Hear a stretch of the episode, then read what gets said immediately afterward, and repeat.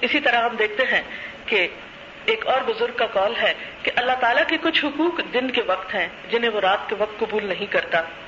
اور اللہ تعالیٰ کے کچھ حقوق ایسے ہیں جن کو رات ہی کو ادا کرنا ہوتا ہے، انہیں وہ دن میں قبول نہیں کرتا۔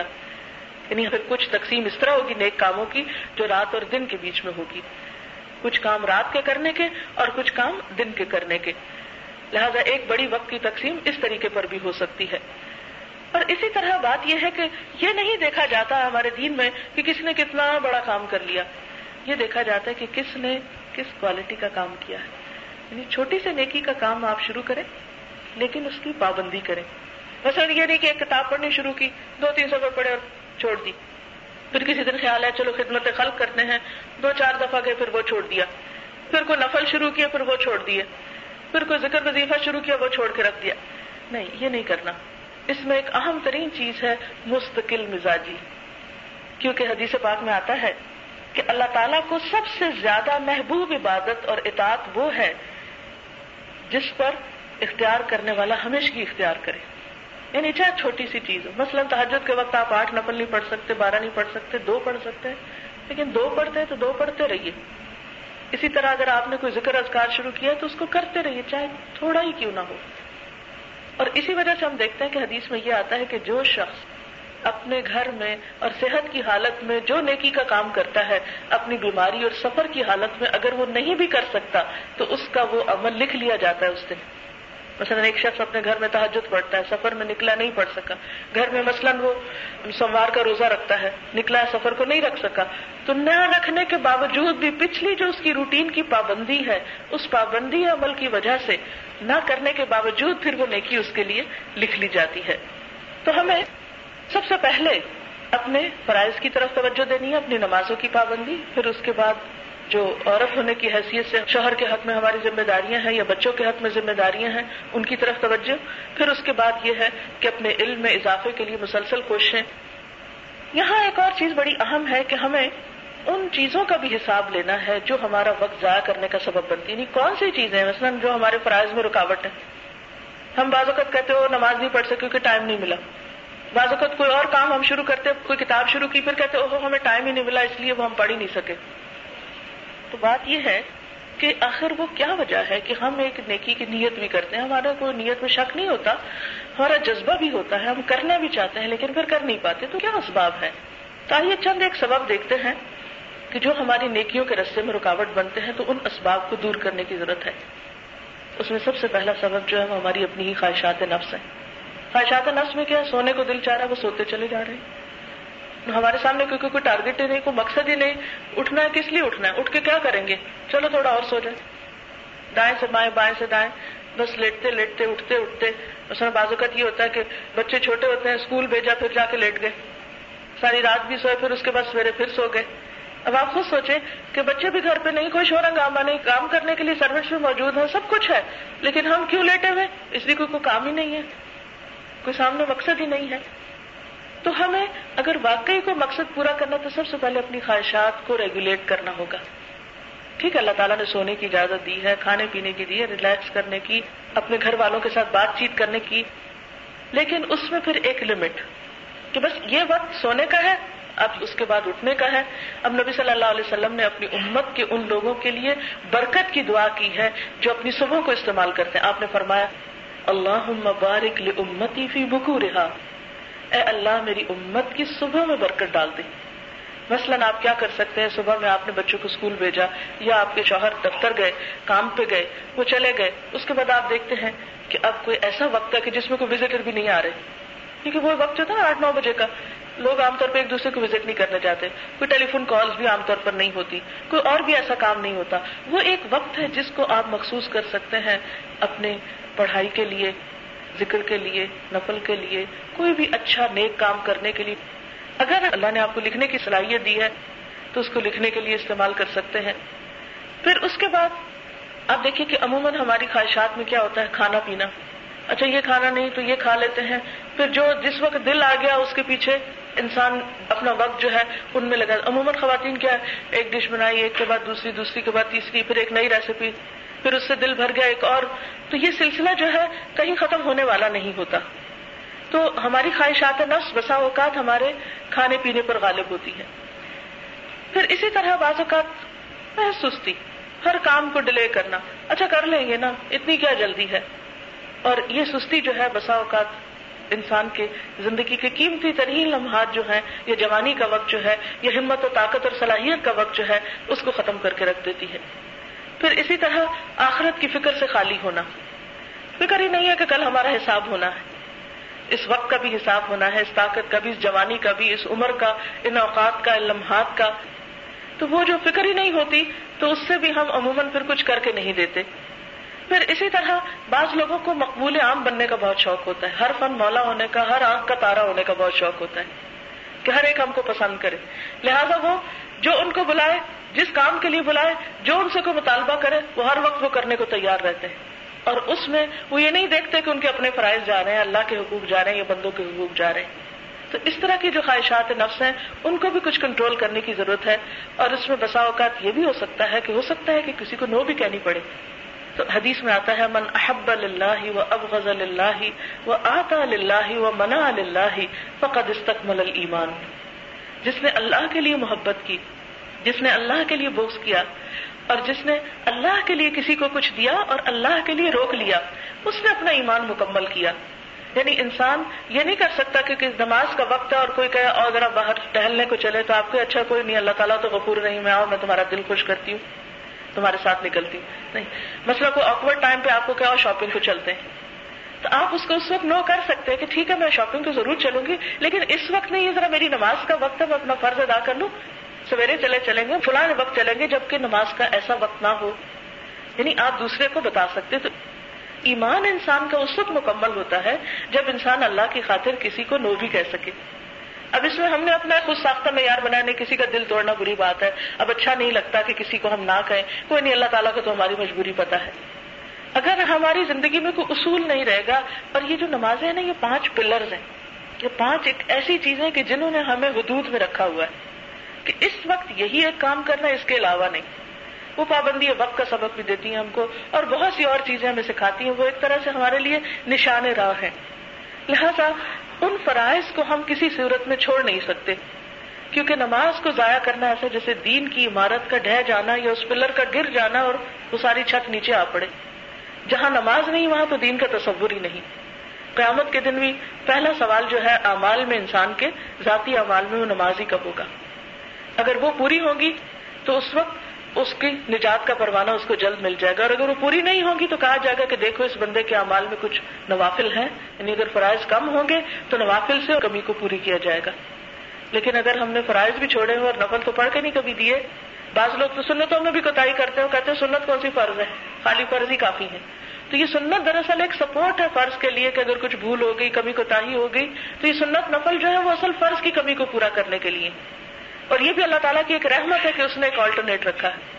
تو اب اگر ہم اپنے فرائض کو ہی ضائع کرنے والے ہیں، تو پھر باقی اور چیزوں کو کہاں سے پورا کریں گے؟ پھر اسی طرح وقت کی اہمیت کا احساس نہ ہونا یا پھر یہ کہ وقت کی صحیح تقسیم کرنے کا طریقہ نہ آنا اور اس میں چیزوں کے اوقات مقرر نہ ہونا، لہذا یہ بہت زیادہ ضروری ہے کہ انسان اپنی زندگی کے کچھ اصول اور کچھ پرنسپلس ایسے بنائے کہ جن کی وہ پھر پابندی کرے۔ تو آئیے چند ایک ٹپس میں اور دوں گی کہ جس میں ہم اپنے وقت کو استعمال بہتر سے بہتر کیسے کر سکتے ہیں۔ سب سے پہلی بات تو یہ ہے کہ آپ اپنے ہر کام میں نیت اچھی کر لیں۔ نیت کو اللہ کے لیے کر لیں۔ مثلاً آپ کسی کی خدمت کر رہے ہیں، کسی کی مدد کر رہے ہیں، مثلا ذکر کر رہے ہیں، مثلا کھانا کھا رہے ہیں، مثلا سونے لگے مثلا شوہر بیوی کا تعلق، ان سب چیزوں میں اگر آپ اپنی نیت کو اچھا کر لیں گے تو وہ ساری چیزیں عبادت ہو جائیں گی۔ مثلا کھاتے وقت کیا نیت اچھی ہو سکتی ہے کہ یہ کھانا میری صحت کا سبب ہے، میرے لیے طاقت کا ذریعہ ہے، میری صحت اچھی ہوگی اور میرے اندر طاقت ہوگی تو میں عبادت کر سکتی ہوں، میں کسی کے کام آ سکتی ہوں۔ لہٰذا وہ سارا کھانا، چاہے آپ کتنا بھی اچھا اپنی حیثیت کے مطابق کھائیں، وہ کھانا کیا ہوگا؟ ایک عبادت ہو جائے گا۔ اسی طرح سونا۔ اب سونا جو ہے، بہت بڑا ٹائم ویسٹر ہے۔ مثلا دن میں اگر آپ آٹھ گھنٹے سوتے ہیں اور اگر کسی کی زندگی مطلب ساٹھ سال ہے، تو آٹھ گھنٹے سونے والے کے بیس سال تو پورے کے پورے اس میں سے مائنس ہو گئے۔ نہیں، صرف آٹھ گھنٹے روز سونا کیا ہے؟ زندگی کے بیس سال ختم کرنا، بغیر کسی کام کے۔ لیکن اگر انسان یہ سوچ کے سوتا ہے کہ میں سوؤں گا تو اٹھ کے کچھ کام اچھی طرح کر سکوں گا، تو اس کا سونا بھی عبادت ہو جائے گا۔ اور اس سونے سے پہلے سنت طریقے پہ سونا، ذکر کر کے اور وہ دائیں پہلو پہ سونا اور اس طرح کی چیزیں۔ تو پہلی چیز جو ہے اپنی زندگی کے صحیح استعمال میں نیت اچھی کر لیں، چاہے آپ دین کا کام کر رہے ہوں یا دنیا کا کام کر رہے ہوں۔ دنیا کا کوئی کام جو کرنا ہے، وہ بھی۔ مثلاً آپ دیکھیں کہ انسانی زندگی جو ہے، اس میں جذبات بھی ہیں، اس میں اس کی روح بھی ہے، اس میں اس کا جسم بھی ہے، اس میں اس کی عقل بھی ہے۔ تو ہماری زندگی عموماً چار چیزوں سے مل کے بنتی ہے۔ اور یہ چاروں چیزیں اللہ کی طرف سے لہذا جسم کا خیال کرنا جیسے کہ نبی صلی اللہ علیہ وسلم نے فرمایا، وہ ان جسد کا علیہ کا حق، تمہارے جسم کا بھی تم پر حق ہے؟ تو یہ جو جسم کا حق ادا کرنا جیسے کھانا، پینا، سونا، نہانا، دھونا، کنگھی کرنا، ناخن کاٹنا، اپنے بال صاف کرنا، اپنے آپ کو سنوارنا، صاف ستھرا رکھنا، یہ سب کیا ہے؟ عبادت ہے۔ تہارت کا جہاں تک تعلق ہے بس آپ کہ وہ نہیں، میں نہیں نہاتی، نہانے میں تو بڑا ٹائم ضائع ہوتا ہے۔ اس سے بہتر میں کوئی اور کام کر لوں. نہیں، نہانا جو ہے، وہ تہارت حاصل کرنا ہے۔ تہارت نصف ایمان ہے۔ وہ بھی ایک نیکی کا کام ہے۔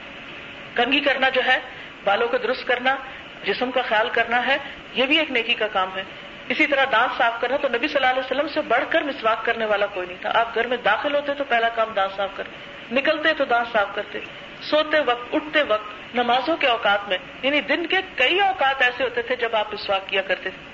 اب ظاہر ہے کہ اگر ایک منٹ کے لیے بھی کیا جائے تو ان سارے اوقات کو ملا کر دس منٹ دن میں یا بیس منٹ تو شاید مسواک میں گزر جائے۔ لیکن آپ نے اس کو بھی عبادت شمار کیا اور اس کے بے شمار فائدے بتائے۔ تو جسم کا خیال کرنا، وہ ان جسد کا علیہ کا حق یہ سراسر عبادت اگر نیت اچھی ہے کہ میں سنت کے مطابق عمل کر رہا ہوں یا اللہ کے رسول صلی اللہ علیہ وسلم نے ایسے بتایا، یہ ہمارے دین کا یہ تقاضا ہے۔ کچھ لوگوں کے ہاں تو دین میں کیا ہے کہ نہ نہانا عبادت ہے۔ جیسے کرسچنس میں آپ نے دیکھا ہوگا، پڑھا ہوگا کہ ان کے ہاں نہانا بدت تھا۔ وہ کہتے تھے کہ یہ تو مسلمانوں کی پیروی کرتے اور ملامت کرتے تھے اپنے فالوورس کو، ان کے مذہبی لیڈرز کہ تم بار بار نہاتے کیوں ہو؟ اور ان کے جو راہب ہوتے تھے یا ان کے جو بڑے بزرگ جن کو کہتے تھے، وہ چھ چھ مہینے، سال سال اور بعض تو پوری پوری زندگی نہا کے نہیں دیتے تھے۔ دوسری چیز ہے ہماری عقل۔ تو عقل کی جو نشو نما ہے، علم کے ذریعے، یہ بھی عبادت ہے۔ ضروری نہیں کہ آپ صرف مذہبی کتابیں پڑھیں۔ کیونکہ ہمارے یہاں بعض لوگوں کا خیال یہ کہ صرف مذہبی کتابیں پڑھنا جو ہے وہ عبادت ہے، اور اگر کسی اور علم کی کتاب کو فزکس، کیمسٹری کی پڑھ لی یا کوئی تاریخ پڑھ لی، تو یہ تو بہت گناہ کی بات ہے۔ یہ وقت ضائع کرنا چاہیے ٹائم ویسٹر عقل اللہ نے دی اور دنیا اللہ نے بنائی ہے، دنیا میں جو جو کچھ ہے، اس کے بارے میں جاننا، معلوم کرنا، حالات حاضرہ سے ایک معتدل حد تک آگاہ رہنا، یہ سب ہمارے دین میں ہے۔ نبی صلی اللہ علیہ وسلم نے ہمیں ایسا دین نہیں دیا کہ جس میں ہم ہر چیز سے کٹ کر صرف ایک گوشے میں بیٹھ جائیں اور ہمیں کسی چیز کی خبر نہ ہو۔ نہیں۔ کوئی بھی مفید علم خواہ وہ جسم سے متعلق ہو، خواہ وہ کسی مشین سے متعلق ہو یا کسی اور ہنر سے متعلق ہو۔ اب آپ دیکھیں کہ یہ جو فیکٹری ہے، یہ کوئی لا علم لوگوں نے تو نہیں لگائی ہوئی۔ پڑھا ہے، محنت کی ہے، مہارت حاصل کی ہے۔ جب جا کے انسانیت کے فائدے کے لیے، انسانی ضروریات کو پورا کرنے کے لیے یہ سب کچھ بنایا جا رہا ہے، تو یہ علم حاصل کیے بغیر تو نہیں ہو سکتا۔ اور اگر آپ کہیں امت مسلمہ کو تو ضرورت ہی نہیں ان چیزوں کی۔ ہم تو وہی جیسے ہزار سال پہلے لوگ رہتے تھے ویسے ہی رہ لیں گے، تو یہ خام خیالی ہے۔ نہیں، یہ دنیا اللہ نے بنائی ہوئی ہے۔ اور اس دنیا کے علوم حاصل کرنا انسانوں کو فائدہ پہنچانے کے لیے، انسانوں کی بھلائی کے لیے وہ سراسر نیکی کا کام ہے۔ ہاں انسانوں کو نقصان پہنچانے کے لیے کچھ بنایا جا رہا ہے یا انسانوں کو تکلیف دینے کے لیے، تو وہ ہمارے ایمان سے منافی ہے چیز۔ لہٰذا جب آپ بک ریڈنگ کریں تو ہر طرح کی مفید کتابوں کا مطالعہ آپ کر سکتے ہیں، خواہ وہ ریلیجس ہو یا ریلیجس نہ ہو تیسری چیز جو ہے ہمارے جذبات ہیں۔ یہ جذبات اللہ نے بنائے ہیں۔ خوشی، غم، غصہ، محبت، نفرت، ان سب چیزوں کے بارے میں میچور ہونا اور ان سب چیزوں کا مناسب استعمال۔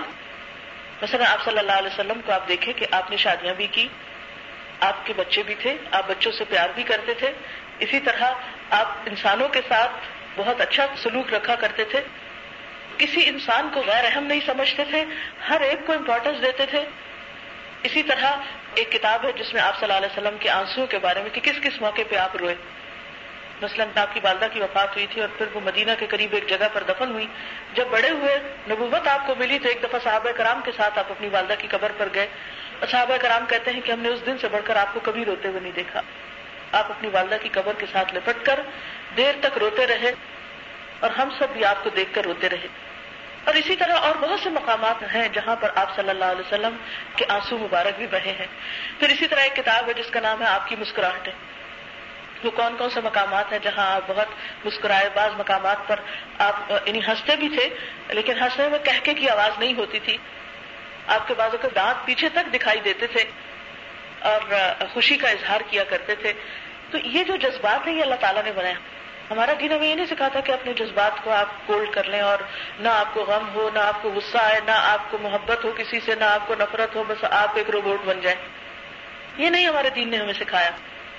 غصے کا اظہار جائز جگہ پر ایک حد کے اندر رہ کر پسند کا، ناپسند کا، ان سارے جذبات کو ریگولیٹ کرنا اور یہ ہمیں کیسے پتا چلے گا کہ کہاں کتنا استعمال کرنا یہ ہمارا دین ہمیں بہترین طریقے سے بتاتا ہے. تو جسم کا خیال رکھنا عقل کی نشو نما، جذبات کی نشو نما، اور اسی طرح اپنی روح کی نشو نما کہ اللہ کا ذکر اور اللہ تعالیٰ کی عبادت، اس سے روح کو تقویت ہوتی ہے۔ یہ بھی سراسر وقت کا صحیح استعمال ہے۔ اور اس میں ہم دیکھتے ہیں کہ لمحات کا استعمال ہم کر سکتے ہیں۔ کیونکہ قیامت کا دن جس کو یوم الحسرت بھی کہا گیا ہے، انسان کو ان لمحات پہ حسرت ہوگی، جن لمحات کو اس نے ذکر کے بغیر گزارا ہوگا۔ اسی لیے نبی صلی اللہ علیہ وسلم کے بارے میں آتا ہے کہ کانا ید کر اللہ اللہ کل احیانے کہ آپ اللہ کا ذکر کرتے تھے ہر موقع پر۔ اور اسی میں ہم دیکھتے ہیں کہ صبح سے لے کے سوتے وقت سے لے کر پھر اگلے دن کی نیند تک مختلف مقامات پر آپ ذکر کر رہے ہیں مثلا سوتے ہوئے آپ اللہ کا ذکر کر رہے ہیں، درمیان میں اگر آنکھ کھل جاتی ہے، اس وقت اللہ کا ذکر کر رہے ہیں۔ صبح اٹھ کے اللہ کا ذکر کر رہے ہیں۔ ٹوائلٹ میں جاتے ہوئے، باہر نکلتے ہوئے، مسجد جاتے ہوئے، راستے میں نماز کے دوران، نماز کے بعد مسجد سے نکلتے وقت، گھر میں داخل ہوتے وقت، کھانا کھاتے وقت، کھانے کے بعد اور اسی طرح چھینک آتے وقت، باقی زندگی کے بہت سے کام جس میں استغفار آپ دن میں کثرت سے پڑھا کرتے تھے، پھر اسی طرح اور بھی ذکر، اذکار پھر قرآن باغ کی تلاوت وغیرہ، تو یہ سارے ہماری روح کی نشو نما کے لیے ضروری ہیں چیزیں۔ تو ذکر کا اہتمام، اس میں آپ دیکھیں کہ جب آپ کے پاس کچھ بھی کرنے کو نہ مثلا آپ ٹریول کر رہے ہیں، آپ کچھ نہیں کر سکتے، آپ اللہ کا ذکر کر سکتے ہیں۔ اور اس میں آپ دیکھیں کہ اس ذکر میں جو کوتا ہے، وہ انسان کے دل کو سخت کر دیتی ہے۔ یعنی دلوں کو نرم کرنے والی چیز ذکر ہے۔ اور دلوں کے اطمینان کا راز ہے ذکر الہی میں۔ قرآن پاک میں آتا اللہ بکر اللہ تطمئن القلوب سنو، اللہ کے ذکر سے دلوں کا اطمینان ہوتا ہے، سکون پاتا ہے۔ اور آج کا انسان کتنا سکون کی تلاش میں۔ آپ کی عقل کتنی بھی نشو نما پا جائے۔ آپ کا جسم کتنا بھی صحت مند ہو، آپ کے جذبات کتنے بھی معتدل ہوں، آپ خوش ہو نہیں سکتے جب تک کہ آپ کی روح خوش نہیں۔ اور روح خوش ہو نہیں سکتی جب تک کہ اس کو اللہ کے ذکر کی غذا نہ دی جائے۔ لہٰذا اٹھتے، بیٹھتے، چلتے، پھرتے، سبحان اللہ الحمد للہ اللہ اکبر۔ بلکہ بعض صلاح سالے کے بارے میں تو یہ پتا چلتا ہے کہ وہ اپنے بچوں کو بھی ذکر کرنا سکھاتے۔ وہ کہتے اچھا وہ درخت جب تک آتا ہے، سبحان اللہ کو جب درخت آ جاتا پھر آگے گاڑی میں جیسے جا رہے ہیں، یا کسی سفر میں چلتے ہوئے پیدل بھی اگر جا رہے ہیں۔ اچھا وہ درخت جب تک آتا ہے تو اللہ کو پڑھتے رہو۔ اچھا وہ چیز جب تک آتی ہے، وہ عمارت جب تک آتی ہے، تو تم استفر اللہ پڑھتے رہو۔ اور اس طرح تھوڑے تھوڑے چنکس میں بچوں کو اللہ کا ذکر سکھانا۔ اس لیے وقت کو بہترین طریقے پر استعمال کرنے کے لیے مختلف اور عملی کاموں کے علاوہ خاموشی سے ذکر کرتے رہنا۔ اپنے کام کے دوران بھی کچھ کام ایسے ہیں، مثلاً آپ کھانا پکا رہے ہیں تو اگر آپ پڑھ نہیں رہے تو آپ ذکر کر سکتے ہیں۔ آپ کپڑے دھو رہے ہیں، آپ شیشے صاف کر رہے ہیں، مثلاً آپ کو چیزیں ترتیب دے رہے ہیں تو ساتھ ساتھ آپ اللہ کا ذکر کر سکتے ہیں۔ کیونکہ بعض لوگوں کا خیال یہ ہے کہ نہیں، ذکر کے لیے بھی بابزو ہونا ضروری ہے۔ بعض لوگ کہتے ہیں نہیں دروشی پڑھنے کے لیے تو وضو ہونا ضروری نہیں۔ اللہ تعالیٰ نے ہم تو کوئی ایسی پابندی نہیں عائد کی۔ وضو جو ہے وہ نماز کے لیے لازم ہے۔ نماز کے علاوہ اگر آپ چلتے پھرتے کوئی بھی چیز پڑھتے ہیں تو اس میں کوئی ممانت نہیں۔ بعض اوقات ہم نے خود ساختہ پابندیوں کے ذریعے دین کو مشکل بنا لیا۔ نہیں، آیت کریمہ نہیں پڑھ سکتے جب تک کہ آپ پاک نہ ہو نہیں، اللہ کا ذکر ہے۔ حضرت یونس علیہ السلام نے کہاں پڑھا تھا آیت کریمہ؟ مچھلی کے پیٹ میں۔ اور اسٹمک سے گندی کوئی جگہ ہوتی ہے؟ یعنی سوچیں۔ اسٹمک ساری گندگی تو کسی جانور کے اسٹمک میں ہی ہوتی ہے۔ وہ مچھلی کے پیٹ میں تھے۔ اس وقت انہوں نے آیت کریمہ پڑھا تھا۔ اور کسی چیز نے ان کو نہیں روکا تھا اور اللہ تعالیٰ نے وہاں سے ان کی دعا قبول فرمائی۔ اور باقی لوگوں کو بھی قرآن پاک میں تھا۔ وہ کزال کا ننجل مومنین یہ دعا صرف ان کے لیے خاص نہیں تھی۔ اگر کوئی اور بھی مومنوں میں سے پڑھے گا تو اس کے لیے بھی اسی طرح ہم سے نجات کا ذریعہ بنائیں۔ اور ہم نے اس کے لیے ایسی محفل ہو، اتنی دفعہ بعض لوگ تو پانی میں ہاتھ رکھ کے بیٹھتے ہیں اور بعض اگر تصویریں بھگو کے پڑھتی سب خود ساختہ طریقے ہیں۔ اپنے آپ کو مشکل میں ڈالا ہوا ہے۔ دین تو بہت آسان ہے۔ دین تو بہت قابل عمل ہے پریکٹیکل ہے۔ وہ پریکٹیکل کیوں نہیں رہا؟ اس لیے کہ ہم نے غیر ضروری پابندیاں اس میں خود سے اپنی عقل سے ڈال دی۔ اچھا یہ نہ کرو، وہ نہ کرو، یہ یہ نہ کھائے، یہ یہ نہ پہنے، یہ ایسا نہ کرے، ویسا نہ کرے۔ یہ سب دین کو بوجھل بنانے والی چیزیں۔ اور یہ اس وجہ سے کہ چونکہ ہمیں پتا نہیں ہوتا، خود نہیں پڑھا ہوتا، خود نہیں جانا ہوتا، لہٰذا کوئی جو بھی ہمیں بتاتا ہے، ہم اس چیز کے اوپر توہمات میں گرفتار ہو جاتے ہیں بعض اوقات۔ پھر اسی طرح آپ صلی اللہ علیہ وسلم نے فرمایا، پانچ چیزوں کو پانچ سے پہلے غنیمت جانو۔ حیا تک قبل موتک۔ اپنی زندگی کو غنیمت سمجھو موت سے پہلے۔ وہ صحت تک قبل سکمک بیماری سے پہلے صحت کو۔ وہ فراغت قبل شغلک۔ فراغت کو شغل سے پہلے۔ وہ شباب قبل حرمک، بڑھاپے سے پہلے نوجوانی کو وہ غنا کا قبل فقرک، اور غنا کو یا مال کو فقیر ہونے سے پہلے۔ یعنی ان تمام چیزوں کو خیر اور بھلائی کے کاموں میں لگا دو۔ پھر اسی طرح آپ صلی اللہ علیہ وسلم نے یہ بھی فرمایا یعنی انسانوں کی خدمت کر کے انسان نیکی کے کام کر سکتا ہے۔ فرمایا، جو کسی شخص سے کوئی تکلیف دور کرے گا، اللہ تعالیٰ دنیا اور آخرت کی تکلیفوں میں سے اس کی کوئی تکلیف دور کر دے گا۔ یعنی یہ نہیں کہ آپ اپنی ذات میں ہی مست ہو جائیں اور صرف اپنی فکر کریں کہ ہاں اب اس وقت میں نے نفل پڑھ لیے، روزے رکھ لیے، اتنا ذکر کر لیا، یہ کتابیں پڑھ لی اپنے گھر والوں کے حقوق کا خیال کر لیا۔ نہیں، بلکہ اپنے گھر سے اور اپنی ذات سے باہر نکل کے بھی دیکھو کہ اور لوگ کتنی تکلیف میں ہیں۔ اور ان میں سے کسی کی بھی کوئی تکلیف جو تم دور کرو گے، تو اس کا بدلہ اللہ تمہیں دنیا اور آخرت میں دے گا۔ تو جو کسی کا دکھ دور کرتا ہے، اللہ دنیا اور آخرت کے دکھوں میں سے اس کا کوئی دکھ دور کر دے گا اس کے بدلے میں۔ پھر اسی طرح ایسے ہنر سیکھے جا سکتے ہیں کہ جس سے ہم دوسروں کی خدمت کریں۔ بعض اوقات ہم کہتے ہیں کسی کی خدمت کریں، لیکن ہمیں کام کوئی بھی نہیں آتا ہوتا۔ تو اگر ہمیں کوئی ہنر آئے گا، کوئی سلیقہ آئے گا، کوئی کام آئے گا، تو ہی ہم کسی کی مدد کر سکیں گے۔ مثلا اگر ہمیں سلائی آتی ہے، ہم کسی کو سیکھے کچھ دے سکتے ہیں۔ ہمیں ہاتھوں سے کچھ بنانا آتا ہے تو ہم کسی کو کچھ بنا کے دے سکتے ہیں۔ اگر ہمیں کھانا ہی نہیں پکانا آتا، ہم کسی کی خدمت کیا کریں گے؟ کھانا کہاں سے پکا کے کھلا سکتے ہیں؟ یعنی کوئی بھی کام، پھر اگر ہنر آپ سیکھتے ہیں، کوئی بھی طریقے سیکھتے ہیں، تو کہنے کا مطلب یہ ہے کہ جو آپ کی زندگی گزر رہی ہے، اس میں عبادات کے علاوہ، کیونکہ انسان کی زندگی میں جب ایک ہی چیز روٹین میں آ جاتی ہے نا، تو انسان بور ہونے لگتا ہے۔ یعنی صرف ذکر سے بھی آپ تھک جائیں گے۔ تو اس میں آپ ایک تنوع لے آئے اپنی زندگی میں۔ کچھ وقت اپنی ذات کے لیے، کچھ وقت گھر والوں کے لیے، کچھ وقت محلے والوں کے لیے، کچھ وقت کمیونٹی کے لیے، کچھ دین کی خدمت کے لیے۔ اور ان اوقات کو بہتر استعمال کرنے کے پھر ہر ایک کے لیے کام اور طریقہ آپ سیکھ سکتے ہیں۔ اور اس میں کچھ اچھے ہنر اور اچھی چیزیں کہ جس سے آپ دوسروں کو بہتر طور پر فائدہ پہنچا سکیں۔ مثلاً آپ دیکھیں کہ اگر آپ کو پٹی کرنی آتی فرسٹ ایڈ کی تعلیم ہے آپ کے پاس۔ خدا خاصہ ایک بچہ گر گیا، چوٹ لگ گئی ہے، آپ اگر اس کو پٹی نہیں کر سکتے تو آپ خدمت خل کیا کریں گے؟ یعنی کسی حادثے کے موقع پر چاہے خدا نخواستہ اپنے گھر میں ہو یا کہیں اور، زندگی کی ساری چیزیں ساتھ ساتھ ہیں انسان کے۔ تو اگر آپ کو اس موقع پر یہ نہیں آتا کہ مثلا کسی کا دم گھٹ رہا ہے تو آپ اس کو سانس دلانے کا طریقہ اگر آپ کو نہیں پتا یا کسی کو چوٹ لگ گئی ہے تو اس کو ہوش میں لانے کا طریقہ نہیں پتا یا اس کو پٹی باندھنے کا طریقہ نہیں پتا تو آپ خدمت خل کیا کر سکتے ہیں؟ اس وقت جب کسی کی جان پہ بنی ہوئی ہو، جب کسی کو تکلیف ہو رہی ہو، تو چھوٹے موٹے طریقے، چھوٹی موٹی چیزیں آپ کو معلوم ہونی چاہیے جن طریقوں سے آپ دوسروں کے کام آ سکیں۔ تو ان ساری چیزوں کو سیکھنا بوقت ضرورت ان سارے کاموں کا آنا اور ان چیزوں کے اندر مہارت پیدا کرنا، یہ بھی عبادت میں شمار ہو جاتا ہے اور انسانی زندگی کو بہتر طریقے سے استعمال کرنے کا ذریعہ بنتا ہے۔ اور پھر اس میں ایک بات یاد رکھے، میں پھر آخر میں سورت ہی کی طرف لوٹتی ہوں۔ کیونکہ اللہ سبحانہ و تعالیٰ نے فرمایا وہ لاسر ان انسان الفی خسر الدین امن و امل الصالحات و تواسو بالحق کی و تواسو بالصبر۔ نیکی صرف اتنی نہیں ہے کہ آپ اپنی زندگی کو تو بہت اچھا کر لیں، لیکن آپ کے آس پاس کے لوگ جو ہیں، وہ اس سے غافل رہ جائیں۔ تو خیر اور بھلائی کی جو باتیں آپ کو پتا ہے وہ دوسروں تک پہنچانے کا بھی انتظام کریں۔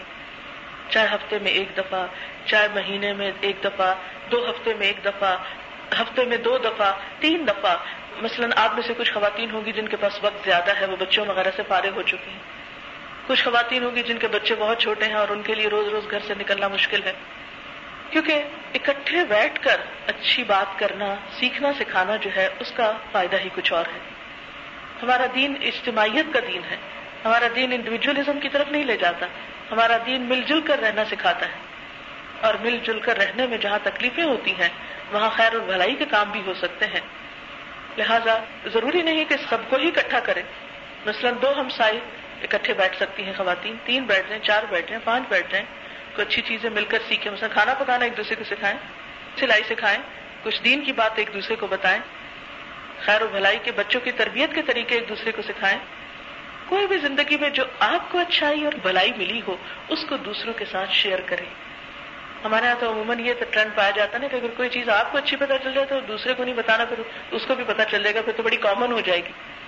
کوئی ڈیزائن ہے، کوئی کپڑا ہے، کوئی چیز ہے تو عموماً بخل کیا جاتا ہے اس سے۔ لیکن ہمارا دین ہمیں کیا سکھاتا ہے کہ نہیں، اس کو بتاؤ، دوسروں کو بھی شیئر کرو۔ کیونکہ اگر تم کسی کا بھلا کرو گے تو تمہارا بھی ہوگا۔ اور اس طرح خیر و بھلائی عام ہو جائے گی۔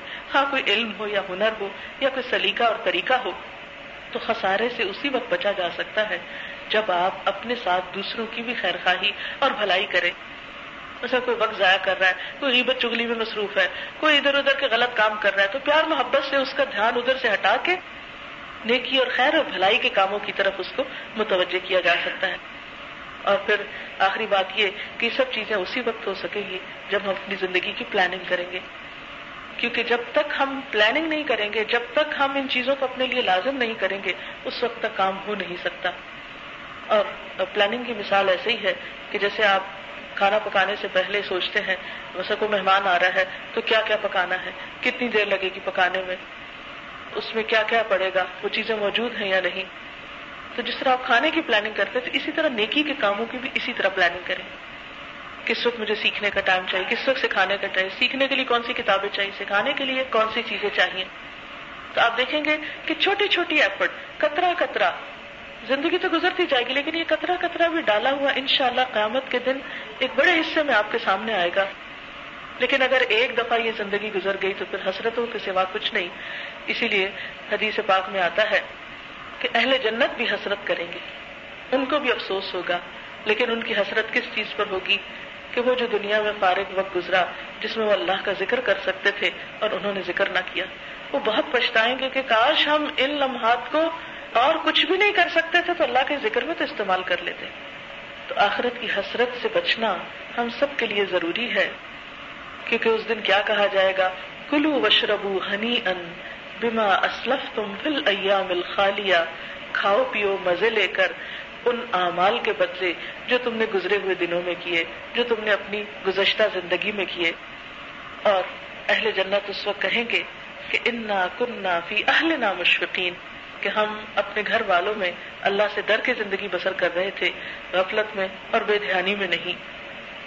اور آپ یہ دیکھتے ہیں کہ جن کی زندگی میں کوئی مقصد نہیں ہوتا، بیکار ہوتے ہیں، تو کہا جاتا ہے کہ بیکار ذہن شیطان کا گھر ہوتا ہے۔ اسی طرح بیکاری نوجوانوں میں آپ دیکھیں تو ان کو کتنا تقریب کار بنا دیتی۔ بچوں کو آپ دیکھیں کہ اگر ان کے پاس کوئی صحیح کام کرنے کو نہیں، تو وہ ہر چیز کو الٹ پلٹ کر دیں گے اور کچھ نہیں توڑ پھوڑ شروع کر دیں گے۔ آپ سے لڑائی جھگڑا شروع کر دیں گے۔ اسی طرح اگر خواتین میں بیکاری ہے تو ان کے اندر غم اور رنج اور دکھ اور تکلیفیں اور شیطان، کبھی شوہر کے چھتوے اور کبھی بچوں کے بھی، کبھی سسرال کے، کوئی کسی کے، کوئی کسی کے، بس انہی کاموں میں الجھا کے رکھ دے گا۔ تو اگر ہم چاہتے ہیں کہ دکھ اور غموں سے نکلیں، اگر چاہتے ہیں کہ اس زندگی کو مفید اور کارآمد بنائیں، اگر ہم چاہتے ہیں کہ اپنی آخرت کو مفید اور کارآمد بنائیں، تو ہمارے لیے ضروری ہے کہ ہم اپنے وقت کا صحیح استعمال جانیں۔ اور صحیح طور پر استعمال کر کے دنیا اور آخرت کے فائدے اٹھائیں اور اس کے لیے نبی صلی اللہ علیہ وسلم نے کچھ دعائیں بھی سکھائی ہیں۔ جن میں سے ایک دعا ہے اللہ انی اعوذ بک من یوم السوء ومن لیلت السوء ومن ساعت السوء ومن صاحب السوء ومن جار السوء فی دار المقامہ۔ اے اللہ، میں تیری پناہ میں آتا ہوں برے دن سے، بری رات سے، بری گھڑی سے، برے دوست سے، برے پڑوسی سے۔ تو اس دعا کا مطلب کیا ہے کہ یا اللہ، ان سب اوقات اور ان سب لوگوں کے شر سے مجھے محفوظ رکھ اور ان چیزوں کو میں صحیح طور پر استعمال کر سکوں۔ اور اسی طرح اللہ انی اعوذ بک من الحم والحزن والعجز والکسل والجبن والبخل واعوذ بک من غلبۃ الدین وقهر الرجال۔ اور اسی طرح، یا حی یا قیوم برحمتک استغیث، لا تکلنی الى نفسی طرفت عین۔ واسلح لی شأنی كله، لا الہ الا انت اے، قائم رکھنے والے اور اے، رحم کرنے والے خدا، میں تیری رحمت کی امید رکھتا ہوں، تو مجھے میرے نفس کے حوالے ایک لمحے کے لیے بھی نہ کرنا۔ ایک سیکنڈ کے لیے بھی مجھے میرے نفس کے حوالے نہ کرنا۔ اور میرے تمام اعمال کی اصلاح کر دے، تیرے سوا کوئی الہ نہیں۔ تو ان شاء اللہ عزیز اللہ کی مدد سے نیک اور پختہ عزم کے ساتھ جب واقعی آپ ارادہ کریں گے اپنی زندگی کو صحیح استعمال کرنے کا، تو انشاءاللہ اللہ اللہ تعالیٰ کی مدد بھی آئے گی۔ اور آج کا یہ وقت کل کے لیے خوشیوں کا اور کامیابی کا ذریعہ بن جائے گا۔ اللہ تعالیٰ ہم سب کو دنیا اور آخرت کی بھلائیاں اور خوشیاں نصیب فرمائے۔ وہ آخر داوانا ان الحمد للہ رب العالمین۔ سوال ہے ایسال ثواب کے متعلق بتائیے، اور اس کا طریقہ کار کیا ہے؟ مردے کی مغفرت کے لیے کیا پڑھنا چاہیے؟ کیا اس کو دوسروں کے پڑھنے کا ثواب ملتا ہے؟ اس میں آپ دیکھیے کہ جو حدیث میں نے ابھی کوٹ کی ہے نا کہ مرنے کے بعد انسان کا عمل ختم ہو جاتا ہے، تین چیزیں اس کو بعد میں بھی فائدہ دیتی رہتی ہیں۔ اور اس میں خاص طور پر نیک بچوں کی دعا، اور اس میں آپ دیکھیے کہ دعا کا لفظ آتا ہے۔ کوئی اور پڑھنے، پڑھانے کا نہیں آتا، دعا آتی ہے کہ دعا جو ان کی پہنچے گی۔ اب وہ دعا کرنے سے پہلے مثلا قرآن پاک پڑھ لیتے ہیں یا نماز پڑھ لیتے ہیں یا روزہ رکھ لیتے ہیں اور اس کے بعد دعا کرتے ہیں کہ اس کے بعد دعا قبول ہوتی ہے تو کوئی حرج نہیں۔ لیکن دوسری چیز، علم کا پھیلانا۔ آپ زندگی میں خود جو کتابیں وغیرہ لکھیا مثلاً بعض اوقات ایسا ہوا ہے کہ ایک عالم نے کتاب لکھی، خود فوت ہو گئے تو اولاد نے بعد میں اس کو چھپوا کے آگے پھیلایا۔ تو وہ اس کے لیے صدقہ جاریہ ہوگی، وہ چیز جو کہ بعد میں ہو رہی۔ اسی طرح مال اپنی زندگی میں انسان دے جائے یا اولاد والدین کی طرف سے کرے۔ جیسے آپ صلی اللہ علیہ وسلم نے حضرت علی کو وسیعت کی تھی اپنی طرف سے قربانی کرنے کی آپ کی وفات کے بعد۔ تو حضرت علی جو تھے وہ ہر سال حضور صلی اللہ علیہ وسلم کی طرف سے قربانی کیا کرتے تھے۔ پھر اسی طرح اگر کسی کے اوپر حج رہ گیا، تو حج بدل کا حکم ہے کہ وہ اس کی طرف سے حج کیا جائے۔ اسی طرح اگر کوئی اس نے نظر مانی ہوئی تھی، میت جو ہے وہ اس کے روزے رہ گئے، تو پھر یہ ہے کہ وارسوں کے اوپر ہے کہ وہ اس کی طرف سے روزے رکھ دے یا یہ ہے کہ اگر کوئی رکھنے کو تیار نہیں، تو پھر اس کا کفارہ دے دیا جائے۔ یہ چیزیں تو ہمیں سنت سے ملتی ہیں۔ جہاں تک صرف قرآن پڑھ کر دینے کا تعلق ہے، تو اس کا کوئی ثبوت ہمیں سنت سے نہیں ملتا۔ یعنی سنت سے کچھ ثابت نہیں ہے۔ بعض علماء نے قیاس کیا ہے کہ جس طرح آپ صدقہ کر سکتے ہیں یا اس کی طرف سے کوئی قربانی کر سکتے ہیں یا حج کر سکتے ہیں، تو اسی طرح آپ قرآن بھی اس کی طرف سے پڑھ دیں لیکن یہ ان کا قیاس ہے۔ نبی صلی اللہ علیہ وسلم کی زندگی میں کوئی اس کا ثبوت نہیں ہمیں ملتا کہ آپ نے کسی کے لیے پڑھوا کے بھیجا ہو۔ بہرحال یہ یاد رکھیے، اولاد جو بھی نیک کام کرتی تو اولاد اپنے والدین کے لیے صدقہ جاریہ ہوتی ہے۔ حدیث میں آتا ہے کہ ایک شخص برزخ میں اس کا مقام بڑھا دیا جاتا ہے، اس کا درجہ یعنی اپ گریڈ اس کو کر دیا جاتا ہے۔ جس دنیا میں ستارویں سے اٹھارہویں اسکیل میں ترقی ہو جاتی ہے، مثال کے طور پر تو اسی طرح جنت میں بھی گریڈز ہیں۔ اور برزخ میں ہی یعنی روحیں جہاں پر بھی جمع ہوتی ہیں، تو وہاں بھی درجے ہیں۔ وہ ایک ویٹنگ پیریڈ ہے ویٹنگ روم سمجھے برزخ۔ تو کسی کو ایک کمرے میں رکھا جاتا ہے، کسی کو دوسرے۔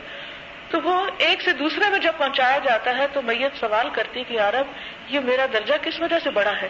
تو بتایا جاتا ہے کہ تمہارے فلاں بچے نے تمہارے لیے دعائیں کی تھی ان دعاؤں کی وجہ سے تمہارا درجہ بڑھ رہا ہے۔ تو نیک اولاد جو والدین کے لیے دعائیں کرتی ہے، جو بھی نیک کام کرتی ہے، اس میں والدین کا حصہ ہے۔ کیوں؟ اس لیے کہ والدین نے محنت کی اپنی اولاد پر۔ ان کو اچھی تعلیم دی، تربیت دی اچھا اخلاق سکھایا۔ دین سکھایا، نیکی کے طریقے سکھائے، اب وہ طریقے جب تک جاری ہیں، اسی طرح انسان کے شاگرد ہیں۔ اگر انسان کسی کو تعلیم دیتا ہے، آپ کسی کو پڑھا دیتے ہیں، ایک کلمہ سکھا دیتے ہیں، اس کے لیے ضروری نہیں کہ آپ کہیں معلم، مدرس بن کے کوئی لمبے چوڑے لیکچر دیں تو آپ معلم ہیں۔ اور اگر آپ گھر میں کسی کو اپنی کام والی کو نماز سکھا دیتے ہیں تو وہ کوئی کام نہیں؟ نہیں۔ وہ بھی ہماری طرح کے انسان ہیں، عام طور پر ہم اپنے سروینٹس کے بارے میں بہت بے خبر رہتے ہیں، یا ان کو حق نہیں سمجھتے کہ ان کو بھی کوئی دین کا، نیکی کی کوئی بات کا پتا ہونا چاہیے۔ نہیں، آپ اپنے سروینٹ کو اگر آپ مثلاً قرآن پڑھوا دیتے ہیں، کوئی ایک نماز سکھا دیتے ہیں، کوئی نیکی کی بات بتا دیتے ہیں، کوئی چیز پڑھ کے اس کو سناتے ہیں، جیسے بازو کا ایسا ہوتا ہے نا کہ کام وام کر کے سارے فارغ ہو گئے تو ان کو بھی، کیونکہ آپ صلی اللہ علیہ وسلم نے فرمایا کہ یہ تمہارے بھائی ہیں۔ یعنی ہمارے جو خادم ہیں، ان کو بھی بھائی بتایا۔ ہمارے یہاں افسوس یہ کہ کچھ ہندوؤں سے اور کچھ اس کے بعد انگریزوں سے ایسی رسمیں ہمارے یہاں ایجاد ہوئی کہ ہم نے انسانوں میں بہت فرق کر دیا۔ لیکن وہ بھی انسان ہے ٹھیک ہے، اللہ نے ان کو ہمارے اختیار میں دیا ہے۔ تو آپ صلی اللہ علیہ وسلم فرمایا کہ یہ تمہارے خادم غلام جو ہیں، یہ تمہارے بھائی ہیں۔ لہذا جیسا خود کھاؤ، ویسا ان کو کھلاؤ۔ جو خود پہنو، ان کو بھی پہناؤ۔ یعنی ان کے اندر بھی حسرتیں ہیں۔ تو ٹھیک ہے، اگر اس وقت برابر میں نہیں کھلا سکتے تو اسی کھانے میں سے بعد میں ان کو بھی کھلا سکتے ہیں، کیونکہ بعض اگر فیملی کٹھی بیٹھی ہوئی تو وہ کام میں لگے ہوئے ہیں۔ لیکن یہ کرنا کہ بالکل ہی سیپریٹ ان کے لیے ہر روز کھانا پکوانا اور خود اور کھانا ان کے لیے بالکل معیار۔ اور تو یہ ایک پسندیدہ چیز نہیں۔ اسی طرح آپ کپڑا پہن لیتے ہیں تو آپ ان کو دے دیتے اچھا اب یہ تم پہن لو۔ کوئی بات نہیں، اگر آگے پیچھے ہو گیا کچھ، کیونکہ بعض لوگ تو اپنے اترے ہوئے کپڑے بھی اپنے سروٹس کو نہیں دیتے، کہتے نہیں پہن کے ان کے دماغ خراب ہو جاتے ہیں۔ کسی اور کو دے دیں گے، ان کو نہیں دیں گے۔ تو اس طرح کی کچھ چیزیں جو ہیں، یہ بہت زیادہ فرق کرنا جو ہے انسان انسان میں، یہ اللہ کی مخلوق ہے، اللہ تعالیٰ ہمیں وہ بنا سکتا تھا اور انہیں ہماری جگہ پہ رکھ سکتا تھا۔ تو ان کے ساتھ انسانیت کا سلوک کرنا، ان کو کچھ سکھا دینا، یہ بھی ہمارے لیے صدقہ جاری ہے۔ اسی طرح آپ کہیں سفر کر رہے ہیں، راستے میں کوئی آپ کے ساتھ ہے، کسی ٹرین میں، کسی جہاز میں، کسی کے ساتھ آپ بات کرتے ہیں، اس کو کوئی اچھی بات سکھاتے ہیں، وہ اچھی بات لے کے اس پہ عمل کرتا ہے۔ جب تک وہ عمل کرتا ہے، آپ دنیا سے بھی چلے جاتے ہیں۔ تو وہ ایک انسان کا عمل جو آپ نے اس کو سکھایا یا آپ کی وجہ سے خیر اس تک پہنچی، وہ مرنے کے بعد آپ کے نامہ اعمال میں اس کا بونس جمع ہوتا رہتا ہے۔ تو یہ طریقے ہیں اسال ثواب کے اور اس میں کوئی ضروری نہیں کہ فارملی آپ جس دن اس کی ڈیتھ ہوئی تھی، اس دن آپ کسی کو بٹھا کے قرآن پڑھوا کے کہیں یہ ہم دے رہے ہیں، تو یہ فارمل طریقہ آپ صلی اللہ علیہ وسلم سے ہمیں سنت میں نہیں ملتا۔ میت کے لیے آپ دیکھیں، جنازے کی پھر حکمت یہی ہے نا کہ سارے مسلمان دعا کرتے۔ اور جب ہم جیسے اتحیات کے بعد دعا کرتے تو ربنا اغفر لی ولی والدیا ولیل مومنین ہم اس وقت صرف اپنے والدین کے لیے نہیں کرتے، سب کے لیے کرتے، لیکن فرق کہاں آ جاتا ہے؟ فرق یہ ہوتا ہے کہ جب ہم اپنے ماں باپ کے لیے کرتے ہیں نا، تو ہمارے خلوص میں خود بخود اور ہماری تڑپ میں اور توجہ میں فرق آتا ہے۔ سب لوگوں کے لیے کرتے تو وہ ایک جنرل سی دعا ہوتی ہے، لیکن جو ماں باپ کے لیے رو رو کے ہم کرتے ہیں ہم نے اکثر دیکھا ہوگا کہ خدا نخواستہ ان میں سے کوئی چلا جائے تو جتنی دعا اس کے لیے کی جاتی ہے جو میت کی دعا ہے، مجھے کبھی یاد نہیں ہوتی۔ تھی کہتے ہاں اتنی لمبی دعا ہے، یاد نہیں ہوتی، لیکن جب میرے والد کی ڈیتھ ہوئی تو مجھے لگتا ہے ایک دن میں میں نے یاد کر لی۔ اور فرق ہو گیا نا کہ اوروں کے لیے بھی پڑھتی تھی، مگر جو میں نے اپنے والد کے لیے پڑھی، وہ میرا نہیں خیال میں نے کسی اور کے لیے اتنی پڑھی۔ حتیٰ کہ میں نے اپنے اوپر رکھا کہ جب میرے دل میں غم آئے گا، میں دعا پڑھوں گی۔ مجھے ان کا خیال آتا جاتا اور میں جہاں کھڑی ہوتی، میں دعا پڑھنا شروع کر دیتی۔ کیونکہ والدین کے لیے اولاد کی دعا زیادہ قبول ہوتی ہے، کیونکہ اس میں خلوص زیادہ ہوتا ہے، محبت زیادہ ہوتی ہے، توجہ زیادہ ہوتی ہے۔ تو جتنی جس دعا میں محبت ہوگی، خلوص ہوگا، اتنی وہ قبول ہوگی۔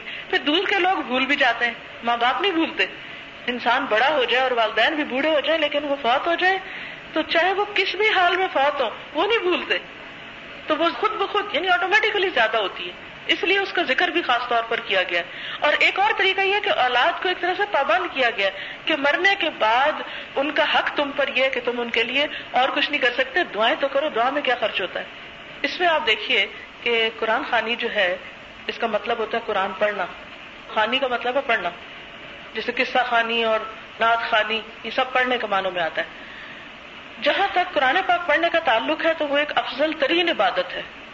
آپ صلی اللہ علیہ وسلم نے ایک صحابی کو فرمایا کہ تم قرآن پڑھا کرو، اس سے تمہارا ذکر آسمانوں میں ہوگا۔ اب یہ ہے کہ طریقہ کیا ہو؟ اکیلے ہی پڑھا جائے یا کٹھے بیٹھ کے بھی پڑھ سکتے ہیں؟ تو اس میں ہم دیکھتے ہیں کہ دونوں ہی طریقے سنت سے ثابت ہیں۔ الگ الگ پڑھنا بھی اور لوگوں کے ساتھ مل کے پڑھنا بھی۔ مل کے پڑھنے کے بارے میں صحیح مسلم میں حدیث آتی ہے وہ مجھ تما اقوم فی بیت اللہ جب بھی کچھ لوگ اللہ کے گھروں میں سے کسی گھر میں جمع ہوتے ہیں یتلون کتاب اللہ اللہ کی کتاب کی تلاوت کرتے ہیں۔ وہ یتدارسون بینہم، اور آپس میں سیکھتے سکھاتے ہیں۔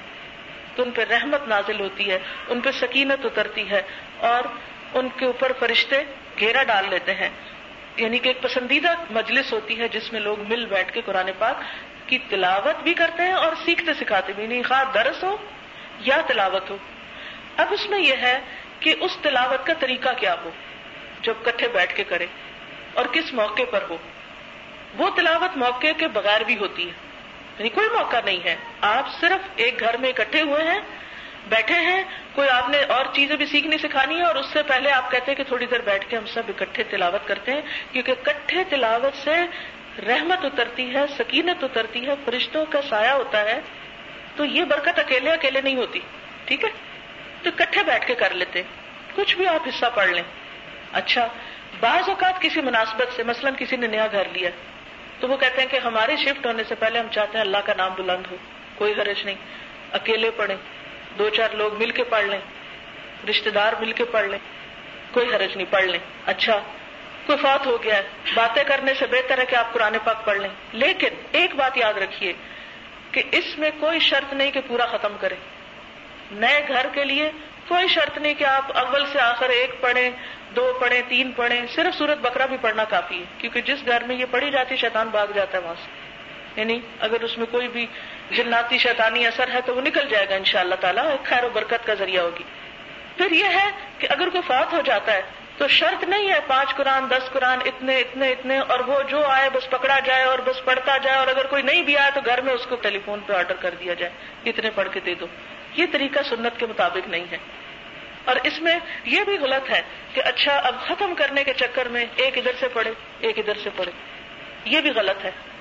ٹھیک ہے؟ پھر اسی طرح یہ بھی درست نہیں کہ سارے اونچی آواز میں پڑھے، کیونکہ اس سے منع کیا گیا کہ جب پڑھو تو پھر سنو۔ اونچی آواز میں جب پڑھا جا رہا تو دوسرے سنیں۔ سب کیا ہے؟ پھر خاموشی سے یعنی اپنے آپ کو ہی ہلکا ہلکا اتنا کہ اپنے کام سنیں، یہ دل دل میں اس کو پڑھے پڑھنا نہیں منع۔ یہ جو طریقے ہم نے اختیار کر لیے نا یہ درست نہیں ہے۔ اچھا جب میں لوگوں کو بتاتی تو پھر لوگ مجھے کہتے ہیں، یہ تو پڑھنے سے منع کرتے یہ تو کہتے قرآن نہیں۔ تو یہ بات نہیں ہے، اس کے فرق کو سمجھنا مطلوب ہے کہ پھر یہ کہ جو اس میں سجدے آتے ہیں، ان کا لحاظ کرو۔ پھر یہ ہے کہ پڑھنے کا حق ادا کرو۔ بعض لوگ انگلی پھیرے چلے جاتے ہیں، نہیں رکتے کسی بھی چیز پر۔ یہ بھی ٹھیک نہیں ہے۔ پھر یہ ہے کہ حکم یہ ہے کہ جتنا دل لگے اتنا پڑھو۔ جب بور ہونے لگو، تھک جاؤ، چھوڑ دو۔ بد دلی سے نہیں پڑھو اس کو۔ ہم کسی کی خاطر پڑھ رہے ہوتے ہیں۔ اب اگر ہم نے چھوڑا تو یہ کہہ کہ یہ دیکھو، یہ چھوڑ کے چلی گئی۔ دیر سے آئے تو ملامت کرتے، سب کھا جانے والی نظروں سے دیکھتے۔ اب ختم ہونے والا، پہنچ گئے کھانے کے لیے یہ چیزیں غلط ہیں۔ یعنی ایک نیکی سے اور کیا خرابیاں ہم نے شروع کر دی آپ رکھ سکتے ہیں مجلس، بلا لیں آپ اپنی بہنوں کو، آئیں، پڑھیں۔ کوئی خوشی کا موقع ہے، شادی ہے، غمی ہے، کسی موقع پہ پڑھے منع نہیں ہے۔ لیکن شرطیں نہ لگائیں لوگوں کے ساتھ۔ بعض لوگ نماز جا رہی ہوتی ہے، اس کی فکر نہیں ان کو۔ یہ آپ نے پورا ہی کر کے اٹھنا ہے۔ ایسا لگتا ہے جیسے پکڑ کے بٹھایا ہوا کہ اچھا کتنے رہ گئے؟ بار بار گن رہے ہیں، اٹھا رہے ہیں، رکھ رہے ہیں۔ یہ بوجھ ڈالنا ہے۔ اللہ کے رسول صلی اللہ علیہ وسلم نے ہم سے آ کر اس طرح کے جکڑاؤ اور بوجھ ہٹائے ہیں۔ محبت سے اللہ کی عبادت کرو، خوشی سے کرو۔ اور پھر آپ دیکھیں، طبیعتیں مختلف ہوتی ہیں۔ بعض لوگ دس بارہ پڑھ کے بھی نہیں تھکتے۔ بعض لوگوں کا یہ بھی ملتا ہے کہ وہ پورا قرآن بھی ایک دن میں پڑھتے تھے۔ اگرچہ پسندیدہ نہیں ہے، لیکن ہمتیں ہیں، شوق ہے، فراغت ہے، عمر ہے، محاورہ ہے، پکا اتنا ہے کہ تیز تیز پڑھ کے وہ سارا ایک دن میں پڑھ سکتے ہیں۔ تو اس لیے کوئی لوگوں کو کھانوں میں ڈال کے پابندیاں نہ لگائیں۔ ٹھیک ہے؟ سبحان اللہ بحمدک نشد اللہ الہ الا انت، نستغفرک ونتوب الیک۔ والسلام علیکم ورحمۃ اللہ وبرکاتہ